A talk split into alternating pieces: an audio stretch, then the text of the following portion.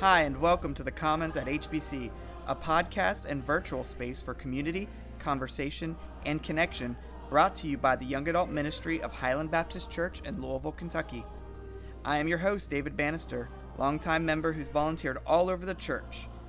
If this is your first time listening, welcome. The concept is simple. We will meet with our guest, hear what's going on at the church, and discuss this past week's sermon. So let's get started.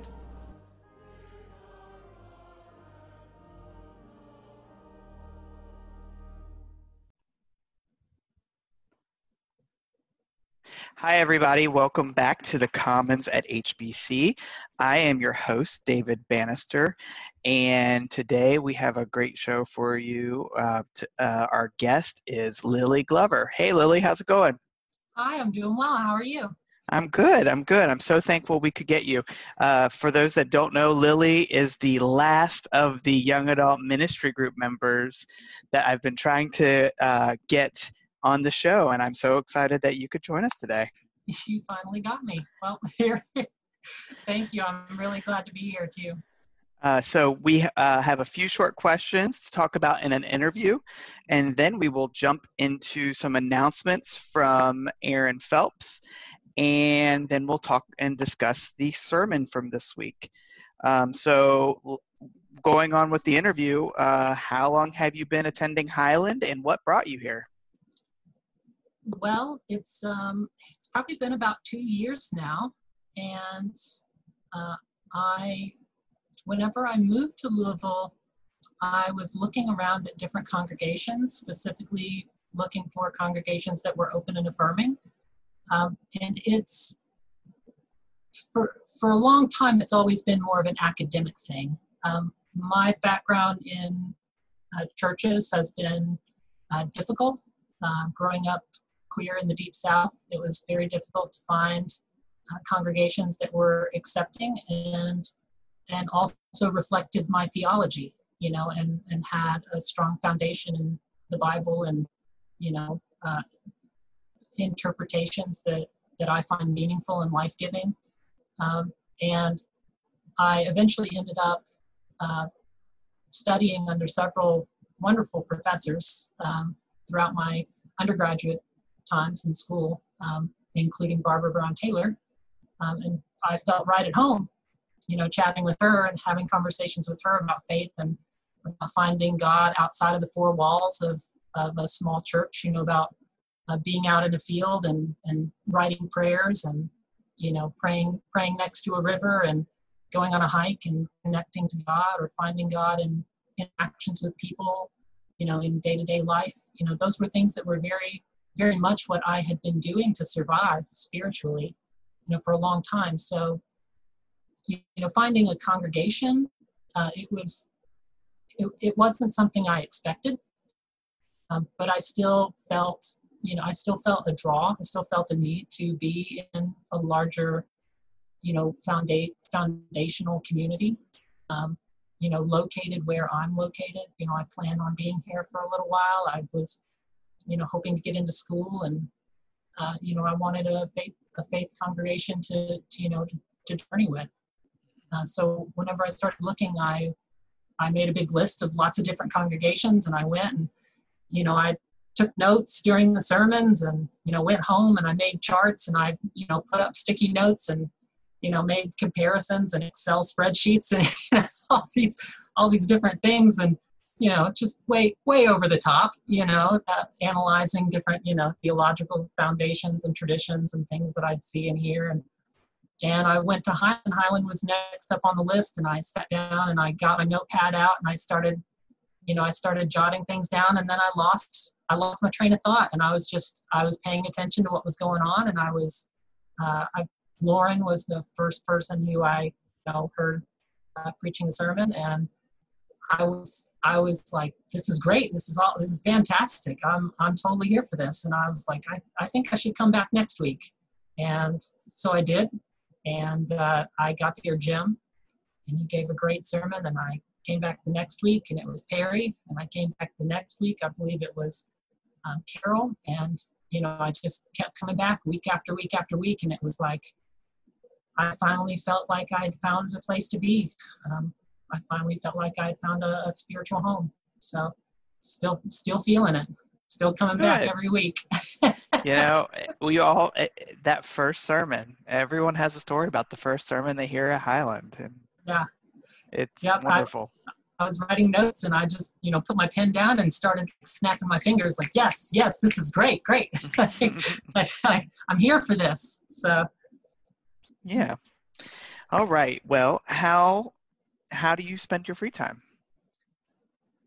Uh, the, well, there's there's not much to spend. Although um, I I just finished up um, a semester at Louisville Presbyterian Theological Seminary, so I've got a little bit more free time than I had a few weeks ago. Um, most of what little free time I do have, I love to ride my bike. Um, I cycle a lot. I also hike a lot. I camp. Um, I love going out and you know taking a couple days and just being out in the woods, out, out at a campground. Um, you know, I grew up traveling and hiking a lot with my parents, and you know that was that was always something that was meaningful for me and you know being able to connect to nature.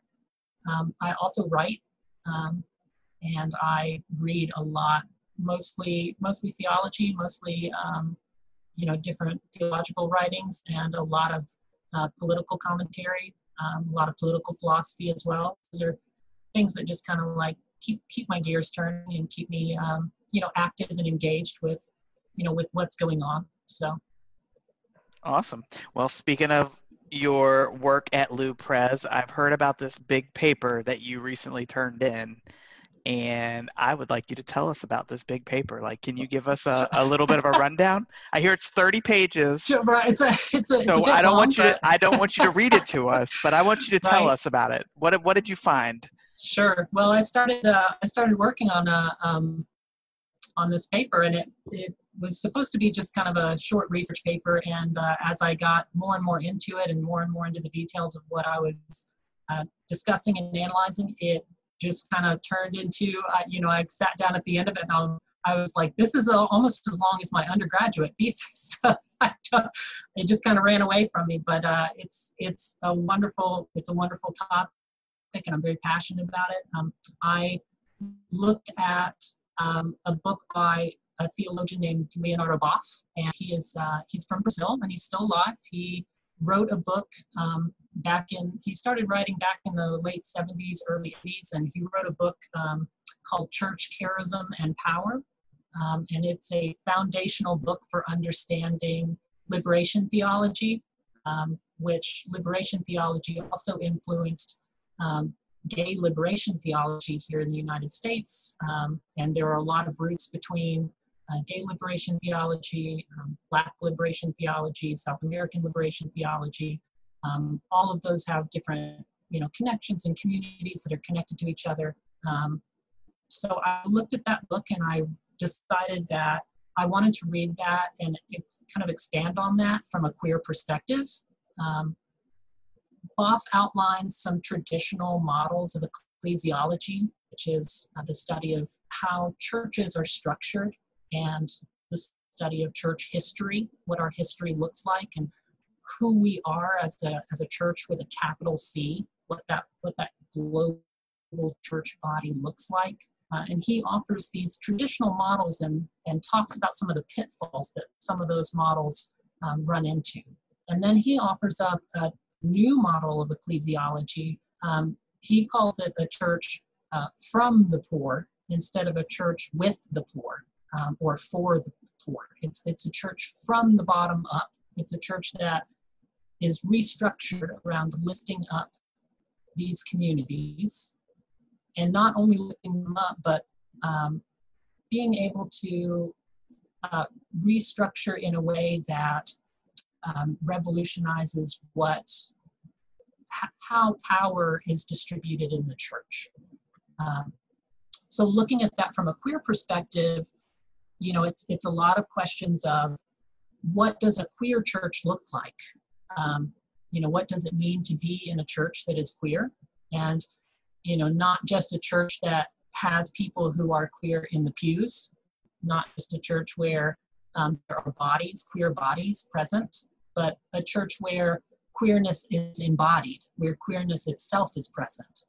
And a lot of times that ends up pushing past um, a lot of traditionally understood barriers because queerness is, there's a sense inherently of something political there.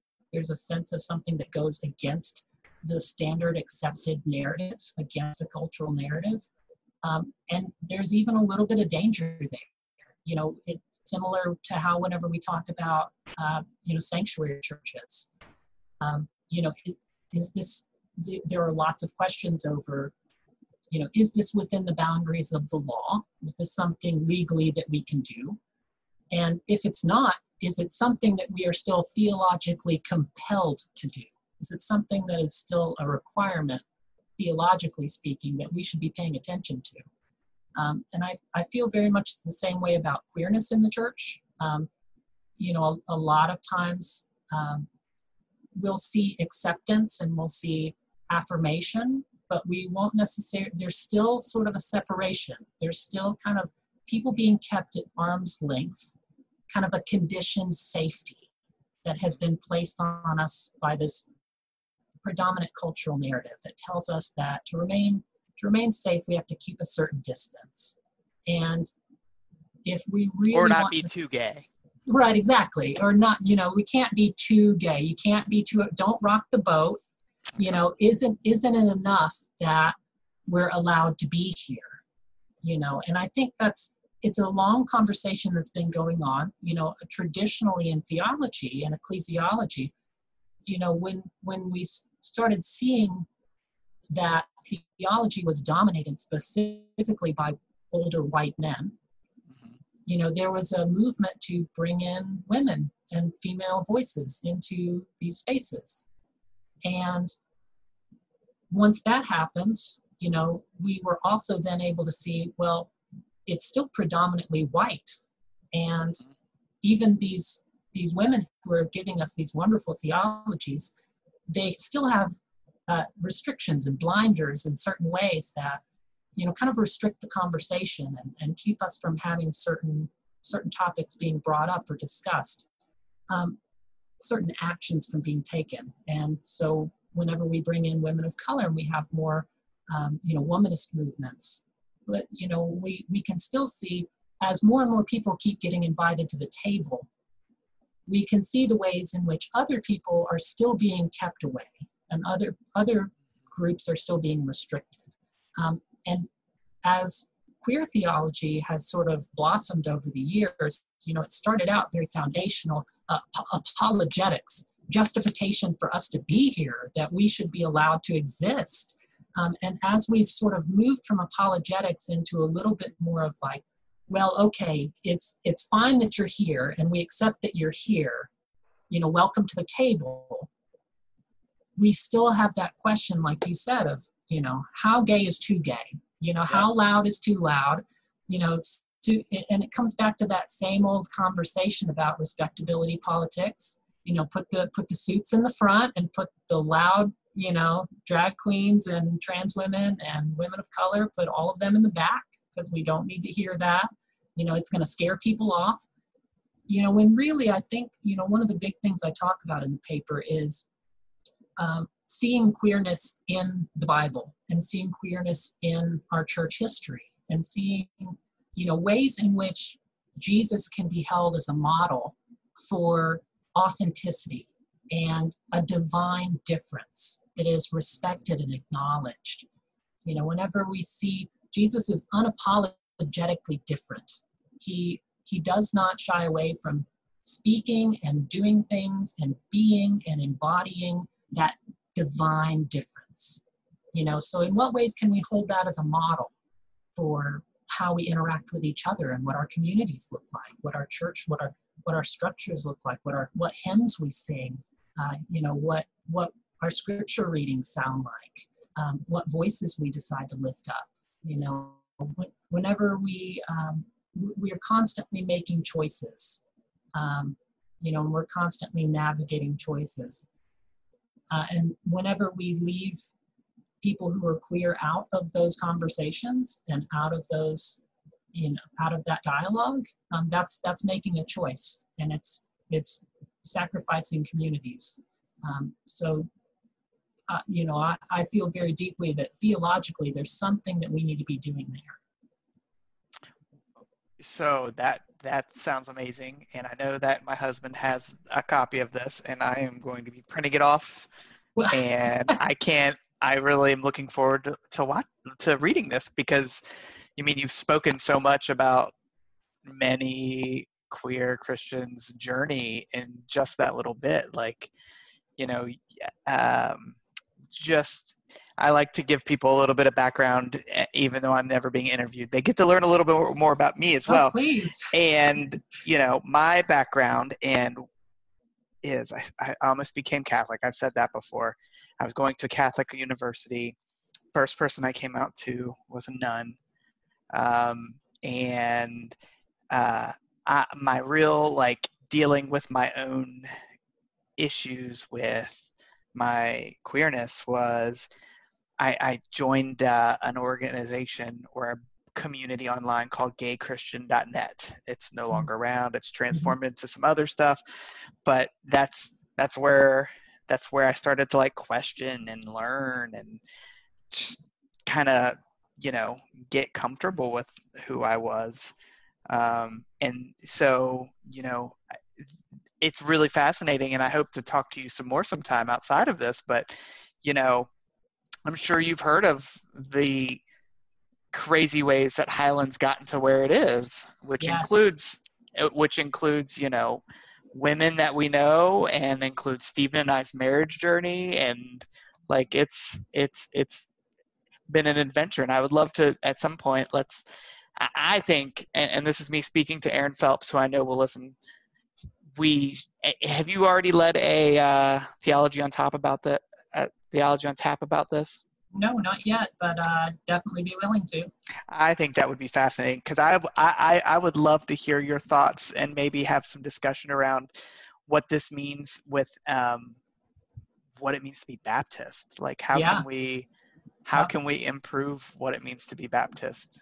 We're we're in a really exciting time right now in our world where church is having to be thought of in new ways and how yes. how do we survive if this ha- if this whole crisis happens again at yes. some point well and i really think that um, you know queerness can be an asset there you know being you know one thing i talk about is um, you know well you mentioned um, you know dealing with the questions over identity and acceptance um, you know, one one thing I kind of make a comparison. Um, I, I, I talk about the church as baby gay. You know, using using some popular slang, the global church for the capital C as as baby gay. You know, yeah. just coming out of the closet, just starting to grapple with what identity and authenticity looks like. You know, and that uh, conversation about you know privacy versus you know being out versus privacy and you know who to come out to and when you know and all those conversations you know but queerness in itself, it, it often encompasses flexibility. And I think that's something that, you know, can be really important. Um, you know, w- whenever we talk about uh, our different methods of approach and what it, what it means to be in a church that is queer, um, you know, flexibility is and and being being feeling at home sometimes in discomfort, feeling comfort while also feeling discomfort, or feeling uh, foundation in in fluidity you know those things are inherent to queer identity and and what it means to exist as a queer person in the world. So you know this this is an excellent example you know of living through this pandemic of what community what flexible community it can look like. Um, you know oftentimes queer communities are targeted. Oftentimes we are infiltrated and disrupted. Um, a lot of times we are um, you know we Terry talked a little bit, we'll talk, I'm sure about this later, but, you know, about being familiar with, you know, that sense of, uh, you know, trauma and occupation, you know, and what, what it means to be, you know, in a room huddled together, you know, hiding, feeling shame and guilt and, you know, uh, processing emotions of sadness and trauma, you know, those, those are things that the queer community has felt very deeply and that you know our, our sense of community and our sense of connection and, and the fluidity that comes with that can be a real asset you know especially whenever we face difficult times so you know i hope that's something that we can all tap into yeah Yep. And, you know, right now, you know, I just said to the Stephen the other night, I I miss just going and sitting at Big Bar and having a drink mm-hmm. and sitting in a queer space and yes. like it, it's not even about the drink for many of us, right? It's right. about it's about being in the presence of others like you. Yeah. And I just miss that so much. And I'm and I'm still I'm I'm still totally lamenting we're about to hit June. And yes, I absolutely absolutely I, I've been to many prides. I've been to other prides. Kentuckiana Pride to me though is mm-hmm. very special. And I'm I'm still, you know, I understand why. I'm just very sad and I that we're we're not going to get to have that this year. So yeah, yeah. It's, well, it's like a family uh, reunion. You know, it it's it's being being in a, a, specifically queer place like that. You know, Pride. Whenever I was so deeply in the closet, you know, in the deep South, Pride was the one place that you know it saved my life. It was the one place where I could see, you know, my family living and being and existing and and celebrating and you know that's deeply meaningful so you know i hope that we can continue to carry that spirit you know, through online platforms, reaching out to each other, you know, whatever that might look like in these times. I hope that we can continue at least some of that spirit of, you know, it's okay to be loud. It's okay to be loud right now. That's what Steve, we need. Stephen and I follow, and I don't care if if if you want to follow or anyone, any of our listeners follow. There is this DJ. Her name is Simone, DJ Simone. Yes, yes. And I love DJ Simone and I and I follow her on Facebook and she is a drag queen performer as well. And I we listen to her, we watch her drag shows on Facebook Live, we send her money. like it's it's we do what we can to stay connected and still support those we love. Uh-huh. So yes. Well, and you know, who knows what might come out on the other side of this? You know, who knows what this might look like? I mean, you know, there's um, there's a lot of conversations, you know, on the other side of this as well. You know, for for what this could mean for our community and what this could look like. So. Yep. All right. Well, we're going to take a quick break and hear from Aaron Phelps, the news and the newsletter. So, yeah, Aaron Phelps, take it away. Hello, Highland family. There aren't a ton of new announcements this week, so just a couple of reminders and announcements, especially for the young adult community. First of all, we will be having Theology on Tap next week, the first Thursday of the month. Um, Carol will be sharing with us a bit about her research, so it'll be a really interesting and hopefully emotionally productive time to talk a little bit about that. Um, she is an expert in the ideas surrounding uh, spiritual trauma. And um, then also, just a reminder that if you've been craving some connection with your church family, the young adults have a weekly hangout at 1:30 p.m. via Zoom, and every week the link to that Zoom meeting is posted uh, on the Highland Young Adults Facebook page around the time it's set to start. So if you want to hang out with some of your peers, that's a great way to do it. Other than that, nothing too crazy. Keep checking the Highland Facebook page for all of the cool supplemental devotionals and content. And other than that, hope you're having a great week. Thank you so much, Aaron, for those updates. Now we're going to move in and discuss this weekend's Ascension Sunday sermon with Perry. And the gospel covered was Luke 24, and Perry's sermon was called We Are Waiting. And um, so what did you think about the gospel? Um, we'll dive into the sermon soon, but I know you you started to talk a little bit before about um, violent occupation and the idea of we as queer people understand the disciples' position in this, um, and mo- most marginalized people would, right? And right. so, yeah, uh, go ahead, take it away. Yeah, I mean, there's a whole lot to unpack. What a sermon! Um, I always love Perry's sermons, and a lot of times I find that they're exactly what I need for that time. Um, they always Yeah. hit home, and you know this one definitely was um, was another one right in that. Um, you know the the gospel passage specifically, I really like this passage. It really speaks to uh, a lot of what my theology on you know who Jesus is and what we are asked to do. Um, you know these the disciples are you know confused they're traumatized they are sad they are you know worried uh, you know there there is there has been a clear response this is you know as perry said there has been a state execution you know Mhm. of of their friend and their teacher their leader there's been this jesus has been executed by the state. Um, and and that wasn't you know that wasn't flippant. It wasn't just a, a random happenstance you know it was it happened for very specific reasons. Um, you know and i think some of those things are talked about in this passage. Um, you know we we see a lot of times um, you know a, a, hyper focus on resurrection as something that is so specific and exclusive to christianity. When in the ancient world um, ascension was it, it yes there was you know a sense of exclusion surrounding it but i mean any roman citizen could pull a coin out of their pocket and show you a picture of, of caesar ascending you know and and so so really saying jesus ascended and jesus is lord you know you're making direct comparisons to caesar. And when you do that you're making a very strong statement.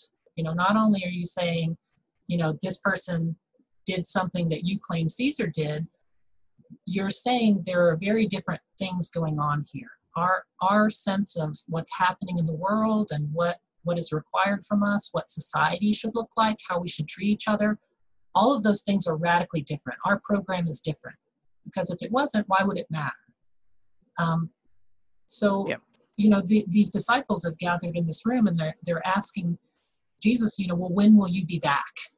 And you know i love i love that question. And i love you know jesus kind of flips it again as he as he's so good at doing. He flips it on its head and he you know he basically says something like you know don't don't ask me that question. You know you're asking the wrong thing. Um, you know he's he's talking about um, you know, his response to me it very much um, communicates that sense of what you're doing is taking on this this passive waiting role of Mhm. you're waiting for me to come back and fix everything. But what what all of this is is interactive. It's collaborative and we need to be moving from passive into active so you know what what does that look like what does Right. it mean to be active Right. Creating creating the kingdom of God on Right. earth as in heaven. exactly yes Exact- So, um, yeah, and he moves into and he stretches this into Acts and kind of discusses that uh, along in the same lines. Um, but to push us along, I'm going to get us into a little more of the, I guess, commentary side of the sermon. Mhm. Um, and uh, Perry brings up Ahmaud Arbery and Mhm. Breonna Taylor yes and Kenneth Walker situation, and that's all been blowing up in the last few weeks. And even today, so today we're taping this. It's Wednesday night. We'll put I'll put this out, you know, tonight or early tomorrow morning. And you know, just on Monday, Monday evening, we hear of another police brutality case videotaped in Minneapolis, Minnesota, and I just yeah it's the the murder of george floyd now George Floyd, and Yeah. I, I'm just Stephen. Stephen came up and told me this. I was I was in the middle of something and was giving me the details, and I just can't. I I just the anger, the anger. So you know that clue gif where she's like flames, yeah yeah yeah flames. Like absolutely I I, I, I can't even express myself. And you've been, if you've been listening to this podcast for a while, like I, this isn't usually a problem for me, but my anger just yeah. builds so heavy and I don't understand it. And it's when, heartbreaking, you know, it's, cr- it's, it's crushing, you know, and, and seeing it's, you know, it's racist trauma, it's racist terror, you know, placed onto these community, you know, it's, and it's a murder. It's a filmed, you know, streamed live murder. And, you know, it, it, like so many of these situations, you know, it's, it's a name, a name on a list that, you know, even, even having one name on that list is too many and it's another name. And it should just, list. and it should just worry all of us. Like oh, the fact that someone doesn't look at another person in this way that yeah. that, that is a human being and think yeah you know, yeah. The you mayor have, you know came out with a statement and said you know if if uh, the any of us should at our very core whenever we hear someone calling for help you know should respond to that. And here are police officers who you know ideally which we know is absolutely not the case but ideally they are trained to be the first ones to respond to that call for help you know and and to respond to that in a way that alleviate suffering but you know we we know that that's absolutely not the case it's been mm-hmm. demonstrated mm-hmm. over and over you know so Oh, and I didn't even bring up Christian Cooper and his situation right. in oh, Central oh, yeah. Park. Like exactly. this has been a terrible week. And this has been a terrible set of months. Like we're in trapped in all this. Mm-hmm. And I have no doubt that like people are even more frustrated and tensions are higher because of COVID. And it all boils down, it just, I can't. Yeah, I mean, there, Christian Cooper's, yeah, Christian Cooper's situation, it, uh, you know, it, a lot of us, uh, you know, the fir- the very first things that I, I saw about that were, um, you know, how this woman must have been a Trump supporter, you know, and and really, whenever what I've seen is that there were, you know, that she was uh, a Democrat or at least contributed heavily to, you know, Democratic politicians, and she considers herself to be liberal. Um, you know, and that's that's something we all need to take a look at how this system sinks its teeth into us, you know, and embeds itself into us the ways in which it sneaks in and manifests itself, you know, and instead of, you know, weaponizing white privilege like, you know, that, that woman did, we need to figure out ways to use privilege in order to deconstruct these systems. Yes. You know, it's it and again, I think that's a theological imperative. I mean, it's it there are so many clear examples you know one, one of my favorites is um, you know jesus uh, some people come to him and they say our friend needs to be healed and he's in this house that's he's he's within this structure. And he and they can't get their friend to him to be healed. So what do they do? They tear the roof open. They literally tear the structure apart yeah. mm-hmm. in order to get their friend healing. You know what it's it's it's i can't i can't imagine how much more clear you know this theological imperative needs to be. And and not to de, not to belabor the point but you gave us a great segue into perry's next part of his sermon which is radical love. That oh, idea yes. of ripping the structure apart yes. is radical right? No one would think of let's rip a hole in this house just to get my friend in to this to hear this guy talk and try to have right. a miracle performed. So yeah yeah, I, I really love how Perry he he kind of outlines a couple different ways. Um, you know, he he says, you know, and again, this is something that I think is very important for you know a queer ecclesiology is recognizing autonomy and navigating authority. And I love that he made he made a break to kind of pause and say, you know, I'm not going to tell you what your witness should look like. You know, I'm in no place to do that, but here are some things that I find helpful in my day to day life. And I thought that was very meaningful. You know, one of the big things for me as a queer person that originally got me interested in, you know, or even able to read the Bible and theology and and be able to examine those things and those concepts you know was having someone who read the bible with me instead of to me sitting down reading scripture and asking what do you think that means? And where do you see do you see yourself in this text? You know if so where do you see yourself or how do you see yourself in this text? What does this mean for you? Um, you know what do you think that this community was trying to express?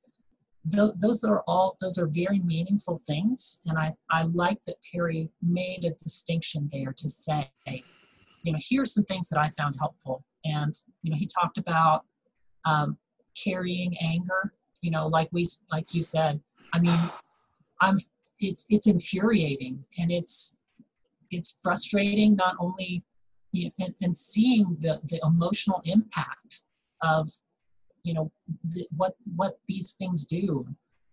It's it's it's really it's beyond words.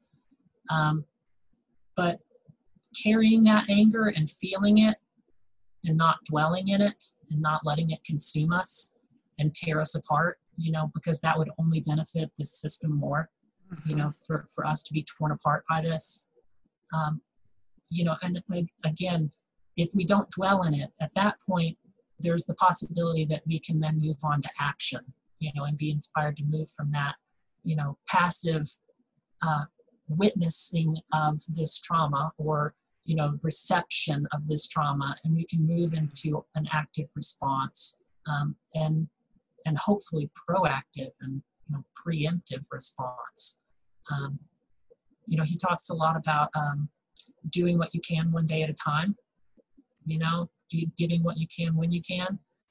Um, yeah, i was reading a CDC, the cdc just put out a study on mental health um, during the pandemic, and they, they found that a third of adults in the United States are experiencing symptoms of clinical depression and anxiety. And of course, you know that that it has to be understood that that also impacts marginalized communities. Right. Um, even more. Even more so. Right.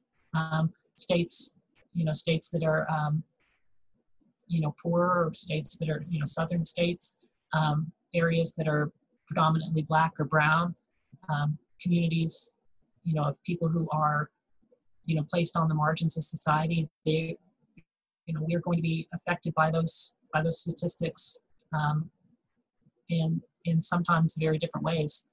Um, so doing doing what we can one day at a time.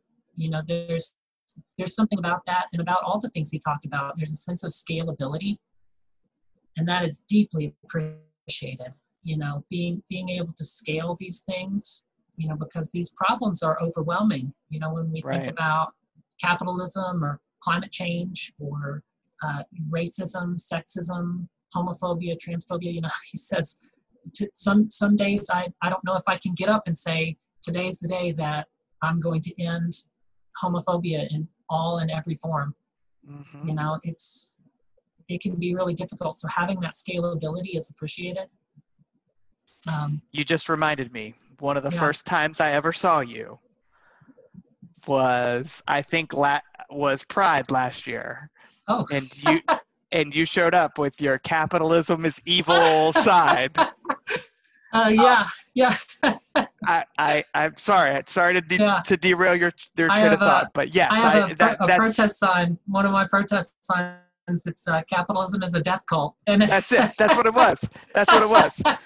So I, I, I yeah, I looked at Perry and I said, "Is this okay?" And Perry was like, "Are you kidding? Yes, please." yeah, nope. I have I, a, I have another shirt that says um, "Capitalism is sin," you know, and uh, I, I I think it's important to talk about these things with, and you know pair that with theological language. Mm-hmm. You know, it's uh, yeah. So we uh, yeah, um,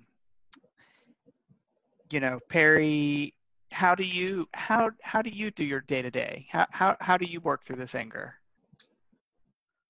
Um, yeah, I mean, for for me, a, a big one, and he talked a little bit about this too, was you know recognizing that global movements, these these large global movements for for liberation, these things are these these all of these movements have roots in individual lives you know, the, the personal is political is, a, is an old feminist slogan.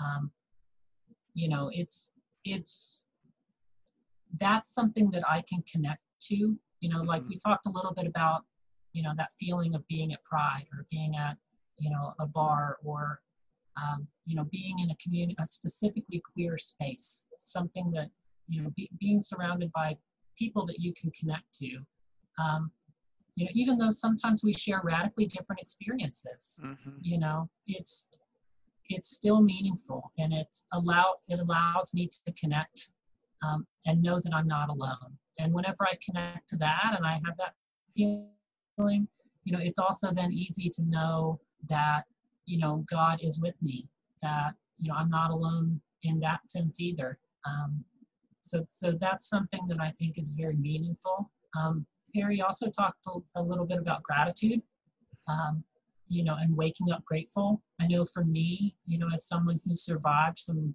some really traumatic things you know living in the deep south you know being able to wake up every day and be grateful for where i am in my life being grateful for you know uh, friends and family who you know share love and compassion um, friends that i can you know have these conversations with uh, a church community that i can be in.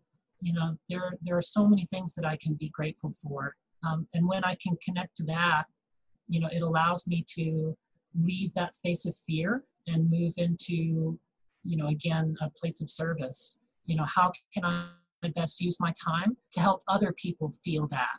You know how can i improve the world around me? How can i leave it better? Um, how can i give more than i take? Perry mentions that as well you know those those are all things that you know allow me to you know to keep moving whenever times get difficult. What about you? Yeah um, one of the things i struggle with and i have a feeling other people struggle with too is my anger can easily turn into a keyboard warrior thing where I just let it out into the world through my outlet, you know, my the places I, I you know, Twitter or Facebook or and I just know that's not productive. And I my problem that I I've I've come to realize is like and this isn't to say anything about anybody doing that. Like I think it's important to speak out. I I struggle to find the motivation in that moment to put that anger towards that grassroots thing, right? Like yeah. I still have to I'm still pulling 50 hours a week at work. Right. And I'm struggling to find that motivation. What, you know, I also need to go hit up a, you know, protest on these 22 issues that Perry covers in his right. sermon, yeah. and uh, and maintain a personal life and and so the overwhelming sense that Perry talks about, like that, these are like where my head goes and where I end up, which is the worst is in this kind of paralysis, right? Yeah. Where where I just don't do anything or right. I do, and, and so I try to. I try and I've had to like this is where I've struggled a little bit with with some of my church activities y'all. If you know I'm I like to volunteer for church stuff and I ha- I've had I, I have to be very careful now with what I get involved in right? I have to be passionate about it in a way that I, I will actually show up right? I can't just say yes to everything anymore. Right. And then we just get burned out yeah. And then i and then i can't help anybody. Right.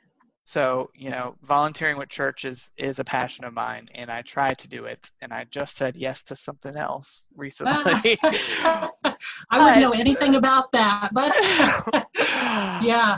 Oh but, there's a there's a really great uh, trans activist and um, um, uh, he his name's dean spade and he uh, he founded the uh, sylvia rivera law project um, and he he writes um, he writes a little bit on uh, mutual aid and and what mutual aid is and what direct action looks like and a lot of times we get caught up, um, you know, throwing things into the the chasm of social media, you know, and and the algorithms just reach nobody, you know, because it's not profitable, um, you know, and that's that's exploited.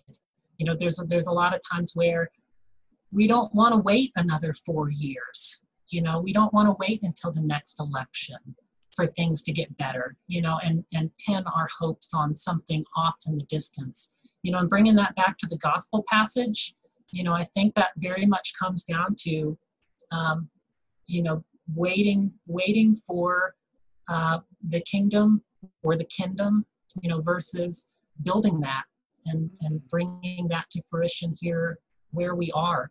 You know, I really, uh, I also appreciate um, Carter Heyward, is a wonderful uh, lesbian liberation theologian, um, and she talks about a praxis of um, relational particularity and just to kind of you know ex- expand on that a little bit it's it's again holding that flexibility you know being flexible with who who is being oppressed and what can i do right now? You know who who is facing oppression? What does that look like? Where does it come mm-hmm. from? What does that ask of me?